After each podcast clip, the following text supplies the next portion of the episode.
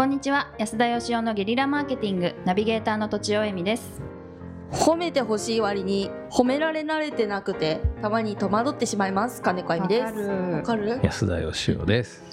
はい。今回はこのような質問をいただいております。30代経営者の方です。はじめまして。起業4年目の30代経営者です。吉田さんのと書いてありますが安田さんだと思いますが安田さんの人とは違った意見をいつも楽しみに拝聴させていただいております。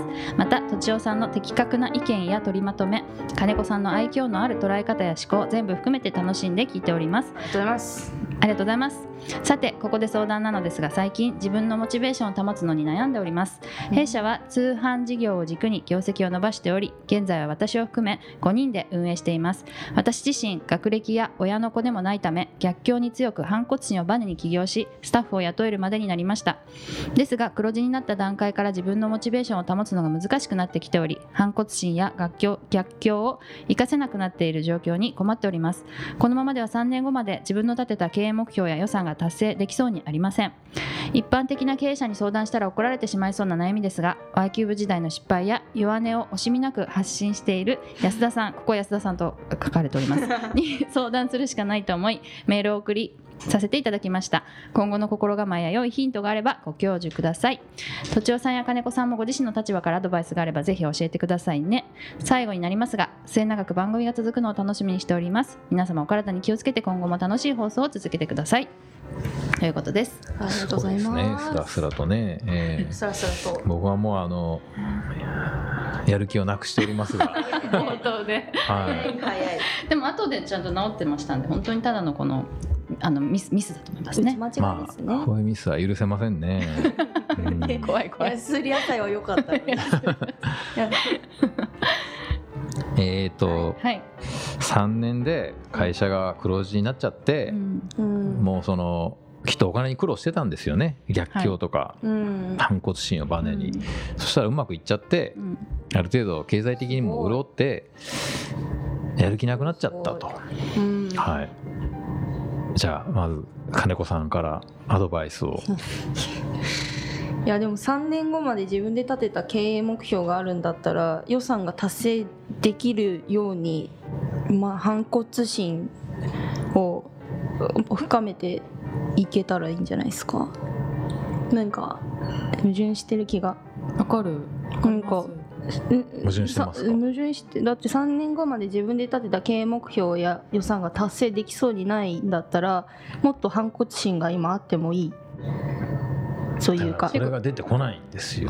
今ウハウハってわけじゃないわけですよね。ということは。3年後うまくいかないのが見えているってことは、うん。だからそこじゃゃないんじゃないかって気がしますいやよね3年後の目標があまりにも大きすぎて、うん。そこまでいかなくてもウハウハってこともありえますよ。あ確かに。今は黒字ですもんウハウハねだけどか。ウハぐらいかもしれない。うん。ウハぐらいでちょっとやる気なくなっちゃったって。なるほどなるほど。うん。黒字は黒字だけどってことですね。なるほどな。うん。反骨心をあの抱きたいんだったらうん。自分よりなんかお金持ちの人とかうん。それでなんか自分よりえーなんかお金持ってない人に嫌味ばっかり言う人とかいっぱいいるんで嫌世の中に。そういう人とお近づきになって一緒にご飯食べに行けば反骨心湧くと思いますけどね。なんかそうか。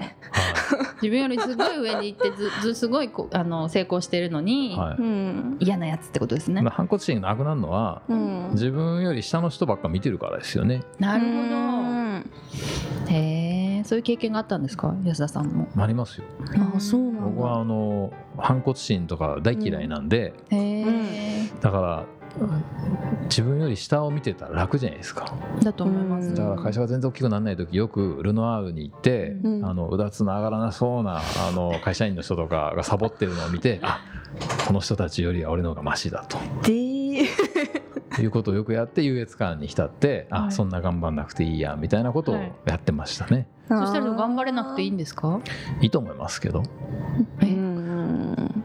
やっぱりあのうん上を見ているときりないじゃないですか。と思います、うんね、うん。あの山だってなんで上に登っていくかっていうと最終的にはそれで途中で止まって下を見下ろした時に、うん。あこんなに登ったとかあこんなに綺麗だったって満足するわけで、うん。上を見続けてるうちは満足しないんですよ。まあそうか。そうなんですよ。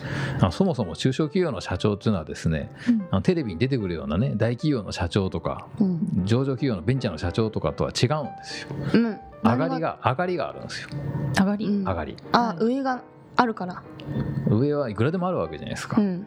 で中小企業の社長は昔から言われてるのは年収3000万って言われてるんですよ。うーん。それが上がりなんですか？はい、年収3000万ぐらいあると大体ね年商じゃなくて年収。年収。はい。年収か、女性経営者って結構ね欲しいものが次から次から出てくるらしいんですけど。うん。ああなるほど。大体男性の経営経営者って今は違うかもしれないです。けど僕らの頃はまず腕時計買ってはいで車買っはいてはい。で家建てたらうん。欲しいものなくなっちゃってうん。でもなんかもうその3000万の年収を4000万とか5000万にするために頑張る気が起きないっていうか中小企業病って言われてましたけど。うん。いや僕はそれでいいと思いますけどね。物欲が満足しちゃうんですね。はい。うんなんかだからその多分その今かけ立ててる目標っていうのは多分数値的な目標だと思うんですよね。うん。3年後までにさらにこの売り上げをこうしたいって当初思ってたけどその数字を追いかける気がしなくなったってことじゃないですか,、うん。